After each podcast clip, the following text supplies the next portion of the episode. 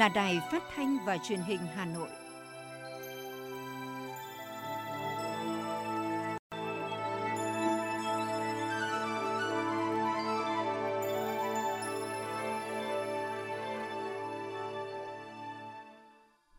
Kính chào quý vị và các bạn. Bây giờ là chương trình thời sự của Đài Phát thanh và Truyền hình Hà Nội, phát trực tiếp trên sóng phát thanh tần số FM 90 MHz. Trưa nay chủ nhật, ngày mùng 3 tháng 4 năm 2022 có những nội dung chính sau đây. Chủ tịch nước Nguyễn Xuân Phúc làm việc với tổ biên tập xây dựng đề án nhà nước pháp quyền. Mặt trận Tổ quốc Việt Nam thành phố Hà Nội phối hợp với quận Hoàn Kiếm thăm hỏi hỗ trợ gia đình nạn nhân vụ cháy ở 43 Bát Đàn. Những gam màu sáng trong bức tranh kinh tế quý 1 năm 2022. Hà Nội yêu cầu không để học sinh sinh viên học trực tuyến kéo dài. Nhiều trường học, tiểu học, trung học cơ sở thuộc quận nội thành Hà Nội đang tổ chức khảo sát lấy ý kiến phụ huynh về việc cho học sinh trở lại trường học trực tiếp Công an thành phố, Cục Phát thanh Truyền hình và Thông tin yêu cầu gỡ video Thư Nguyệt Mệnh của nam sinh Hà Nội nhảy từ tầng 28. Phần tin thế giới có những sự kiện nổi bật. Sri Lanka ban bố tình trạng khẩn cấp sau bạo động. Ngày càng có nhiều khu vực và quốc gia ở châu Âu bãi bỏ mọi biện pháp hạn chế đi lại. Sau đây là nội dung chi tiết sẽ có trong chương trình. Chiều qua tại Phủ Chủ tịch, đồng chí Nguyễn Xuân Phúc, Ủy viên Bộ Chính trị, Chủ tịch nước, trưởng ban chỉ đạo xây dựng đề án chiến lược xây dựng và hoàn thiện nhà nước pháp quyền xã hội chủ nghĩa Việt Nam đến năm 2030, định hướng đến năm 2045 và đồng chí Phan Đình Trạc, Ủy viên Bộ Chính trị, Bí thư Trung ương Đảng, trưởng ban nội dung chính Trung ương, Phó trưởng ban thường trực ban chỉ đạo đã làm việc với các thành viên tổ biên tập, chuyên gia, nhà khoa học về báo cáo tập hợp. Đây là cơ sở để triển khai soạn thảo dự thảo lần 1 của đề án. Chủ tịch nước Nguyễn Xuân Phúc đánh giá rất cao tổ biên tập trong một tuần qua đã thắt lọc từ hàng nghìn trang tài liệu, từ đó xây dựng báo cáo tập hợp để thường trực ban chỉ đạo đưa ra lấy ý kiến các chuyên gia, nhà khoa học. Trên cơ sở ý kiến các chuyên gia, nhà khoa học góp ý phản biện thẳng thắn, qua đó tiếp tục làm sáng tỏ những vấn đề cốt lõi của nhà nước pháp quyền xã hội chủ nghĩa Việt Nam. Chủ tịch nước nhấn mạnh đây là giai đoạn quan trọng nhất của quá trình xây dựng đề án, Do đó, từ những ý kiến góp ý lần này, tổ biên tập cần tiếp thu và nỗ lực hơn nữa để viết dự thảo lần 1 của đề án. Chủ tịch nước Nguyễn Xuân Phúc nhắc lại yêu cầu xuyên suốt, đó là nội dung của đề án phải phù hợp với nhận thức hiện nay, được Đảng chấp nhận, thế giới công nhận, dễ vận dụng và dễ triển khai. Trong các đổi mới, đột phá chiến lược thì vấn đề nào đã rõ được thực tiễn chứng minh thì cần đưa vào đề án. Còn những vấn đề chưa rõ, còn nhiều tranh cãi thì đưa vào các phương án lựa chọn hoặc tài liệu tham khảo. Chiều cùng ngày, Mặt trận Tổ quốc Việt Nam thành phố Hà Nội đã phối hợp với quận Hoàn Kiếm đến thăm, tặng quà động viên và chia sẻ với gia đình có người thân bị thiệt mạng trong vụ cháy tại số 43 tại phố Bát Đàn.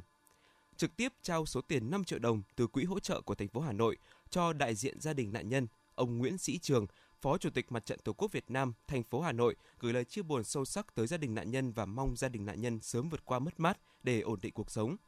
lãnh đạo Mặt trận Tổ quốc Việt Nam thành phố Hà Nội cũng đề nghị các cấp chính quyền của quận Hoàn Kiếm tiếp tục hỗ trợ gia đình nạn nhân khắc phục hậu quả sau vụ hỏa hoạn này. Cùng ngày, Ủy ban Mặt trận Tổ quốc Việt Nam thành phố Hà Nội cũng đã đến thăm hỏi, hỗ trợ các gia đình có người thân bị thiệt mạng trong vụ hỏa hoạn xảy ra trên địa bàn phường Phú Đô, quận Nam Từ Liêm tối 31 tháng 3. Phó Chủ tịch Mặt trận Tổ quốc Việt Nam thành phố Hà Nội cũng đã trao hỗ trợ cho gia đình 5 triệu đồng. Số tiền này được trích từ quỹ cứu trợ của thành phố. Hoạt động sản xuất kinh doanh tiếp tục phục hồi mạnh mẽ, nhiều ngành hàng xuất khẩu lớn kín đơn hàng, xuất siêu đã quay trở lại, là những dấu ấn quan trọng xuất nhập khẩu quý 1 năm 2022. Tính chung quý 1 năm nay, kinh mạch hàng hóa xuất khẩu ước tính đạt 88,6 tỷ đô la Mỹ, tăng 12,9% so với cùng kỳ năm 2021. Trong 3 tháng qua, Mỹ tiếp tục là thị trường xuất khẩu lớn nhất của Việt Nam. Trung Quốc là thị trường nhập khẩu lớn nhất của Việt Nam. Việt Nam xuất siêu sang EU ước đạt 7 tỷ đô la Mỹ, tăng 24,5% so với cùng kỳ năm trước. Nhập siêu từ Trung Quốc 14,3 tỷ đô la Mỹ, tăng 21%. Nhập siêu từ Hàn Quốc 10, tỷ đô la Mỹ, tăng 39,1%. Nhập siêu từ ASEAN 3,3 tỷ đô la Mỹ, giảm 6,6%. Nhập siêu từ Nhật Bản 434 triệu đô la Mỹ, tăng 23,1%. Trong quý 1 vừa qua, kinh tế vĩ mô ổn định, lạm phát được kiềm chế ở mức thấp, sự phục hồi hầu khắp các ngành lĩnh vực sản xuất kinh doanh. Dựa trên những tín hiệu tích cực này, nhiều doanh nghiệp đã tỏ ra lạc quan về tình hình sản xuất kinh doanh trong quý 2. Theo kết quả điều tra xu hướng kinh doanh của các doanh nghiệp ngành công nghiệp chế biến chế tạo, 82,3% doanh nghiệp đánh giá sẽ ổn định và tốt hơn nữa. Còn với các ngành chủ lực xuất khẩu như dệt may, da giày, thiết bị điện tử, đơn hàng đã gần như kín hết quý 3 này. Nhu cầu lao động tuyển dụng cũng tăng để theo kịp sản lượng đặt hàng. Sự hỗ trợ của địa phương cũng là yếu tố quan trọng giúp doanh nghiệp đảm bảo ổn định sản xuất. Chỉ số sản xuất công nghiệp tăng đều đặn qua các tháng cho thấy tính ổn định trong hoạt động sản xuất, người lao động, niềm tin của doanh nghiệp, nhà đầu tư nước ngoài. Tuần qua, những số liệu về kinh tế quý 1 đáng chú ý đã được Tổng cục Thống kê công bố. Những gam màu sáng với nhiều tín hiệu lạc quan đã được thể hiện qua nhiều chỉ số này. Mức tăng tổng sản phẩm trong nước GDP trên 5%, trong đó đóng góp lớn nhất cho GDP 3 tháng qua là công nghiệp xây dựng với mức tăng trưởng 6,38%. Tiếp theo là khu vực dịch vụ cũng đã lấy lại đà tăng trưởng 4,58%, còn nông lâm nghiệp và thủy sản tăng 2,45%. Khi nói tới tăng trưởng thì không thể không nhắc tới lạm phát, bởi đây là nhân tố ảnh hưởng đến việc chi tiêu của mỗi người dân. Thực tế là mức tăng chỉ số giá quý 1 năm nay có cao hơn cùng kỳ năm ngoái, nhưng vẫn thấp hơn trung bình giai đoạn 2017-2020. Với những số liệu tích cực trên, số doanh nghiệp thành lập mới cũng gia tăng mạnh mẽ và không ít doanh nghiệp đã mạnh dạn cho các khoản đầu tư mở rộng sản xuất sau một thời gian dài hoạt động cầm chừng, thậm chí phải đóng cửa vì dịch bệnh. Gần 34.600 doanh nghiệp thành lập mới, tăng 18,1%, mức cao nhất trong quý 1 từ trước đến nay.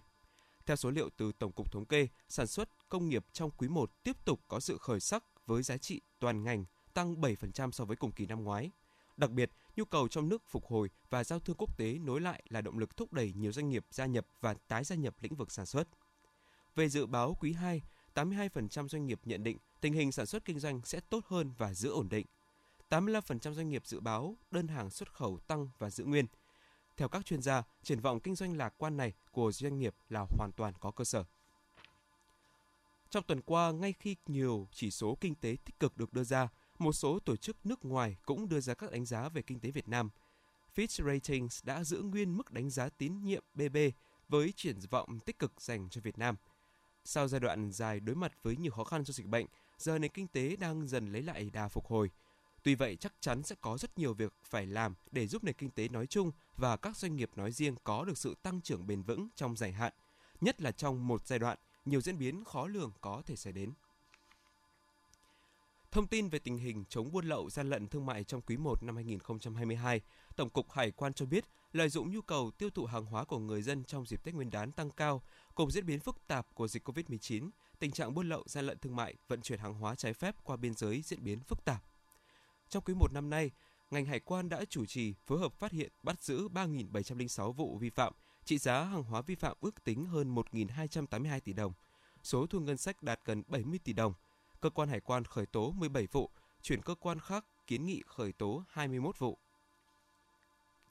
Thưa quý vị và các bạn, sức mua trên thị trường ô tô đang dần phục hồi sau thời gian dài giãn cách xã hội. Một phần nhờ vào chính sách giảm 50% phí trước bạ đối với xe sản xuất, lắp ráp trong nước – Tuy nhiên, hiện tại nhiều doanh nghiệp sản xuất lắp ráp ô tô trong nước đang gặp khó khăn vì thiếu hụt linh kiện, phụ tùng dẫn đến không thể đáp ứng đủ nguồn cung ra thị trường. Phản ánh của phóng viên thời sự. Là mẫu xe bán tải đứng đầu phân khúc lại được hưởng ưu đãi từ chính sách giảm thuế trước bạ, nhưng Ford Ranger trong tháng 2 chỉ bán được 230 xe. Lần đầu mất ngôi bán chạy nhất phân khúc, sự sụt giảm mạnh này được cho là do thiếu hụt linh kiện. Ông Hồ Mậu Hùng, Tổng Giám đốc Hà Nội Ford thông tin. Cái chính sách thuế ra đúng cái thời điểm này thì có một cái tác động là vô cùng là to lớn đối với cả các cái hãng sản xuất ô tô và cũng như cái phần hưởng lợi đấy dành cho người tiêu dùng, cho khách hàng thì chắc chắn rồi đấy là một cái thị trường nó kỳ vọng rất là bùng nổ. À, tuy nhiên cái để đón đầu được cái ờ, lợi thế đó không thì cũng tùy thuộc vào từng cái nhà sản xuất. À, có những nhà sản xuất thì có rất dư về cái nguồn lực, nguồn cung thì chúng sẽ tận dụng được cái cơ hội đó nhưng tuy nhiên cũng bên cạnh đó còn có những cái hãng mà chúng ta uh, chưa chuẩn bị được cái nguồn lực đó là do cái nguồn cung do linh kiện do cái kế hoạch sản xuất của nhà máy bị cắt giảm thì cái sự uh, hưởng lợi đấy thì cũng, cũng chưa phải hoàn toàn là là là có lợi thế Thiếu linh kiện lắp ráp, nguồn cung từ nhà máy nước ngoài sụt giảm khiến nhiều hãng như Hyundai, Toyota, Kia, Mitsubishi cũng chung tình trạng khan hàng. Nếu như chỉ cách đây 2 tháng, các hãng ô tô tung ra nhiều chương trình khuyến mãi để kích cầu, thì thời điểm này các mẫu xe đã về nguyên giá, thậm chí còn tăng giá nhưng vẫn không đủ xe giao cho khách hàng. Anh Trần Ngọc Quyết, trưởng phòng đào tạo Toyota Thanh Xuân nhận định. À, mỗi tháng thì đại lý cũng cung cấp khoảng từ 180 cho đến 200 xe. À, tuy nhiên ở trong tháng 3 và tháng 4 này do ảnh hưởng của chuỗi cung ứng thì nhà máy cũng cung cấp được khoảng từ 40 cho tới 50%. Tình trạng chung của ngành ô tô toàn cầu hiện nay là các mẫu xe càng nhiều công nghệ điện tử, tức dùng nhiều chip càng phải chờ đợi lâu. Theo các chuyên gia kinh tế, tình trạng đứt gãy chuỗi cung ứng khó có thể nối lại trong thời gian ngắn. Phó giáo sư tiến sĩ Đinh Trọng Thịnh, chuyên gia kinh tế đánh giá. Các cái chuỗi cung ứng hàng hóa đã đứt gãy. Từ đó làm cho hoạt động sản xuất và kinh doanh ô tô cũng gặp nhiều khó khăn. Cái thị trường ô tô Việt Nam chúng ta trong cái quý 1, quý 2 và thậm chí cả năm 2022 có thể tăng trưởng không cao như kỳ vọng. Các hãng ô tô đều cho rằng khó dự đoán tình trạng thiếu hụt linh kiện, chip điện tử khi nào kết thúc. Giải pháp hiện tại là nhập xe và linh kiện để tránh đứt gãy nguồn cung. Tuy nhiên, nếu tình trạng này kéo dài, thị trường ô tô khó đạt được kỳ vọng.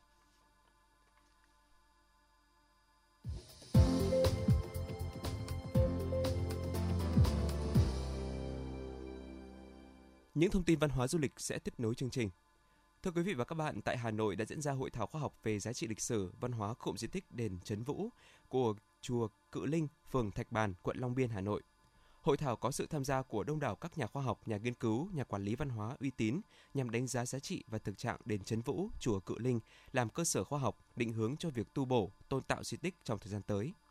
Hội thảo lần này được tổ chức nhằm tổng hợp những tư liệu nêu bật những giá trị văn hóa lịch sử của di tích, đồng thời tập hợp những kết quả nghiên cứu, đánh giá mới của các nhà khoa học, nhà nghiên cứu, nhà quản lý văn hóa về vai trò chức năng của đền Trấn Vũ, chùa Cự Linh từ khi khởi dựng đến những biến cố lịch sử trong sự nghiệp xây dựng và bảo vệ đất nước, đánh giá vai trò cố kết cộng đồng khi tham gia tạo dựng những giá trị lịch sử văn hóa của địa phương, mối tương quan giữa nhận thức trong ký ức với nhận thức lịch sử xã hội và văn hóa hiện tại nhằm bảo tồn và phát huy giá trị của di sản văn hóa.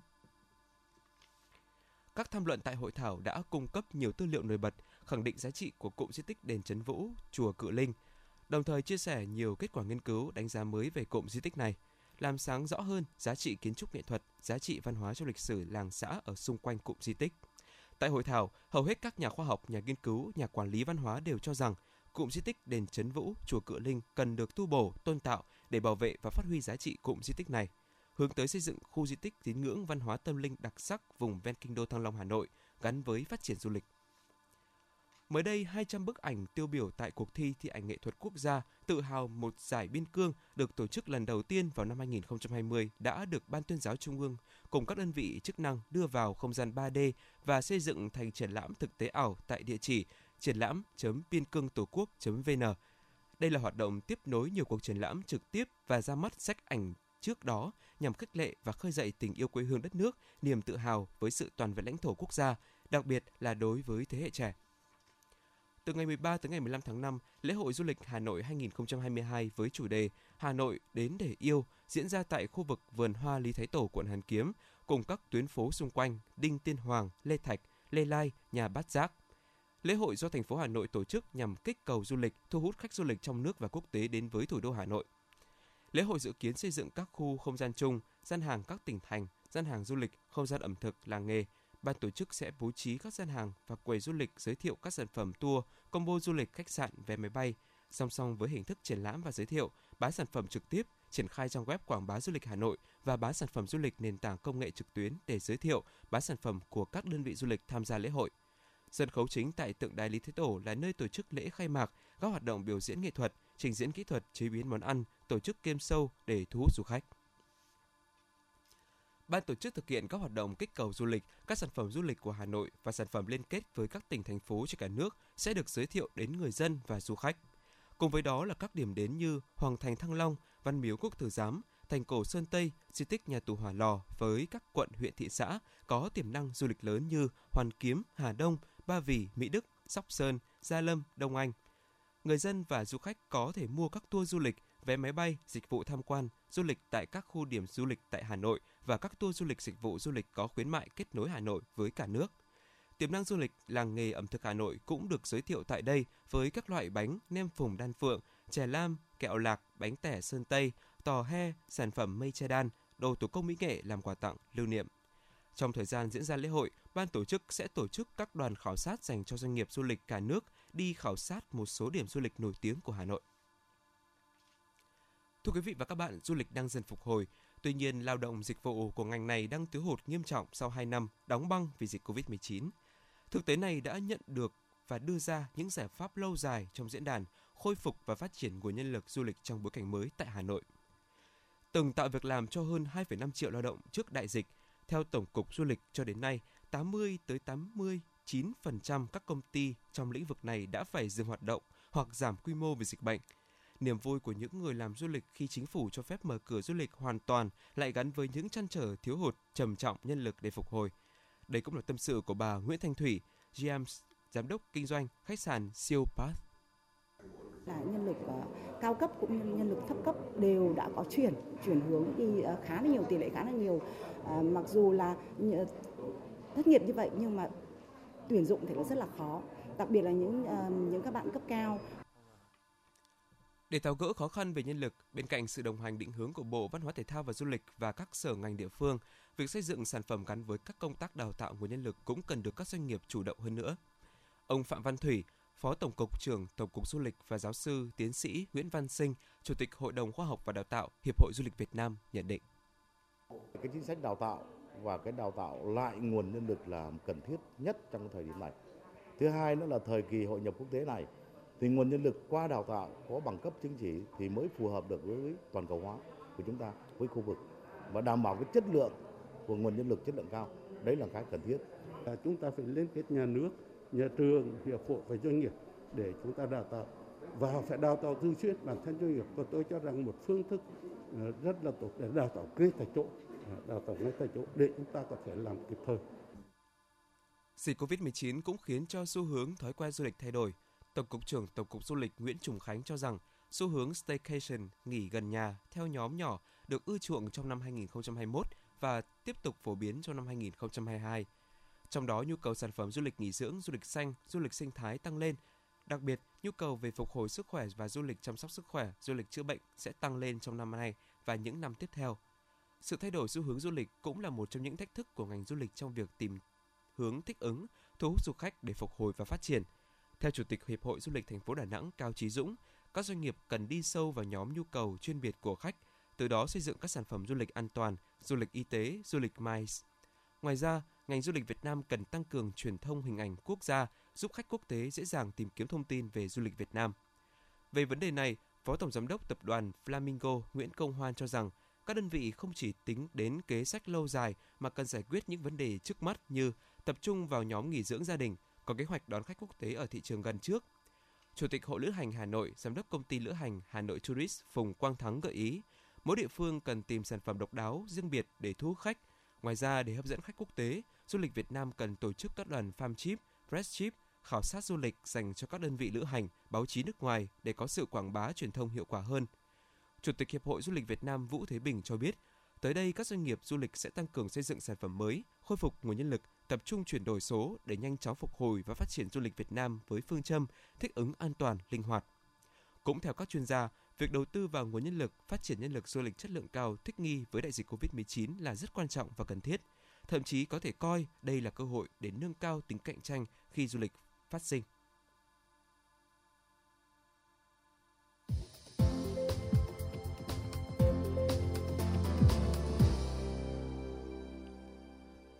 Mời quý vị và các bạn cùng nghe tiếp phần tin. Ủy ban nhân dân thành phố Hà Nội vừa ban hành kế hoạch khắc phục những hạn chế, khuyết điểm trong công tác phòng chống dịch COVID-19. Kế hoạch được ban hành với mục đích đảm bảo vừa kiểm soát hiệu quả đại dịch, vừa khôi phục phát triển kinh tế xã hội, cải tiến và nâng cao đời sống nhân dân, nhanh chóng đưa thành phố chuyển sang trạng thái bình thường mới, bảo vệ tối đa sức khỏe, tính mạng của người dân, hạn chế đến mức thấp nhất các ca tử vong do COVID-19 và các nguyên nhân khác. Ủy ban nhân dân thành phố chỉ đạo các đơn vị tiếp tục triển khai các biện pháp đảm bảo công tác phòng chống dịch tại các cơ sở giáo dục và đào tạo khi học sinh sinh viên học trực tiếp, căn cứ vào tình hình dịch bệnh để tổ chức hình thức dạy học cho phù hợp, thường xuyên kiểm tra, đánh giá để hiểu rõ các tác động tiêu cực của việc học trực tuyến, đặc biệt là đối với trẻ nhỏ để có giải pháp kịp thời. Sở Giáo dục và Đào tạo chủ trì phối hợp với Sở Y tế giả soát hướng dẫn phòng chống dịch COVID-19 trong hoạt động giáo dục đào tạo tiếp tục thực hiện các giải pháp đảm bảo thực hiện năm học 2021-2022 an toàn, hiệu quả, phù hợp với tình hình dịch COVID-19 tại từng địa phương. Xây dựng kịch bản phù hợp với tình hình khi học sinh quay trở lại trường, phối hợp với Sở Y tế tổ chức tiêm chủng cho học sinh trong độ tuổi.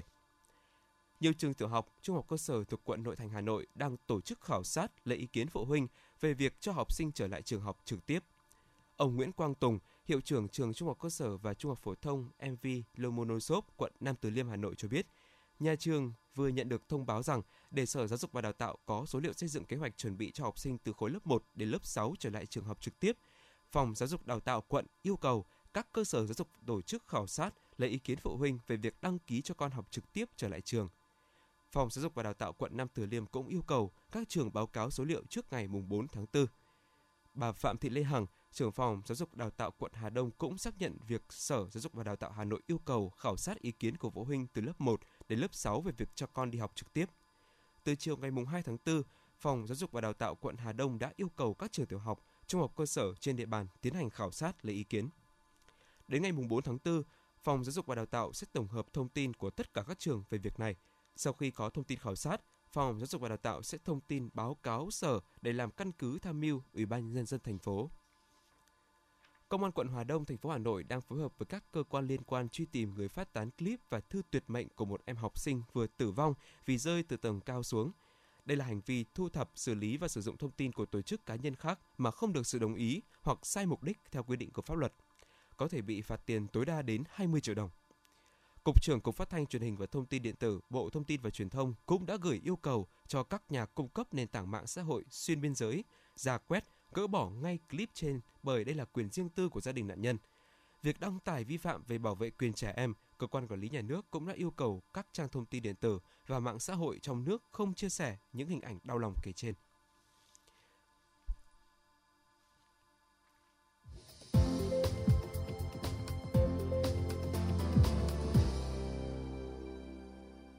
Xin chuyển sang phần tin thế giới. Tổng thống Sri Lanka đã ban bố tình trạng khẩn cấp một ngày sau khi xảy ra vụ hàng trăm người xông vào dinh thự tổng thống. Tổng thống cho biết tình trạng khẩn cấp sẽ cho phép kích hoạt một số luật cứng rắn để lực lượng an ninh có thể tiến hành bắt giữ các nghi phạm.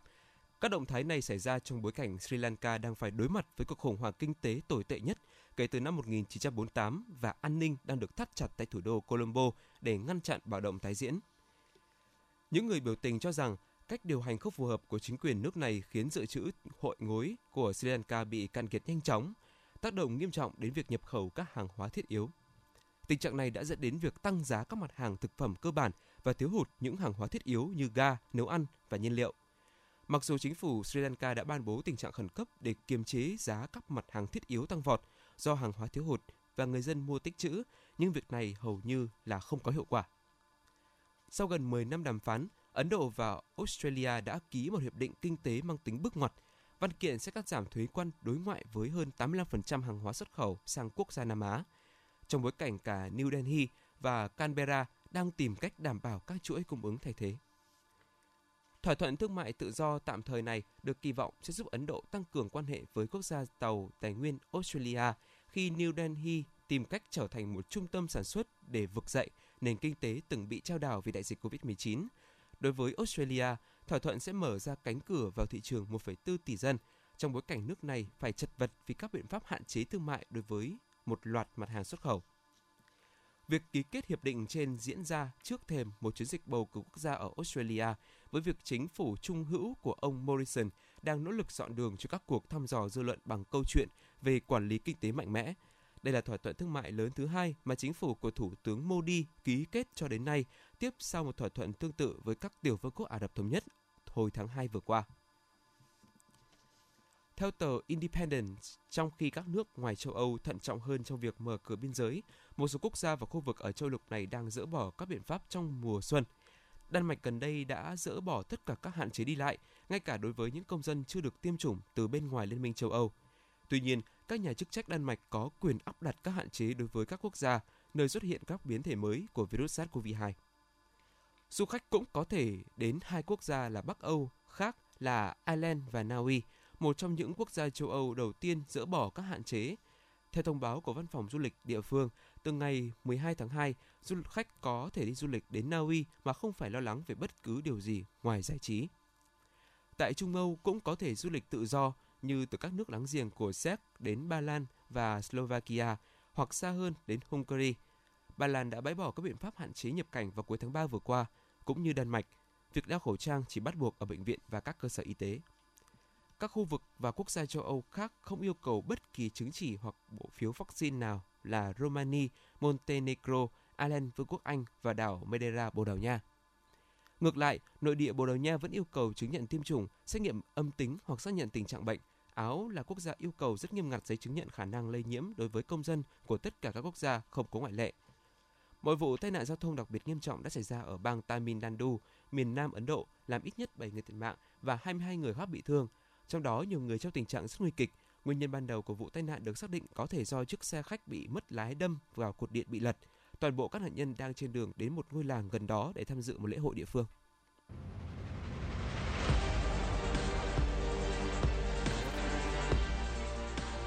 Bản tin thể thao Bản tin thể thao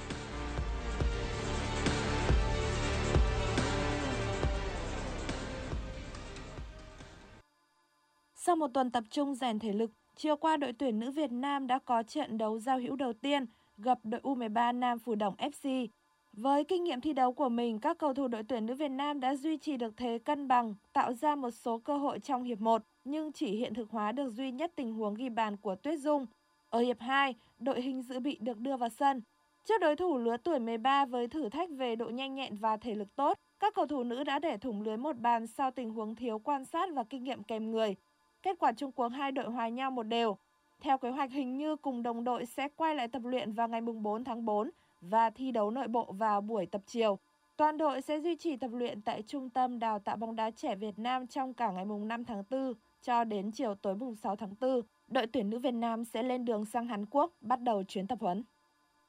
Tâm điểm của ngày thi đấu đầu tiên lượt về giải bóng đá nữ vô địch U19 quốc gia 2022 là trận đấu giữa hai đội đầu bảng Phong Phú Hà Nam và Hà Nội. Với bàn duy nhất của Bùi Thị Thương ở phút 34, Hà Nội đã chính thức vươn lên dẫn đầu bảng xếp hạng với 13 điểm sau 6 lượt đấu. Ở trận đấu cùng ngày, đương kim vô địch than khoáng sản Việt Nam đã hòa thành phố Hồ Chí Minh với tỷ số 3 đều sau 90 phút so tài quyết liệt.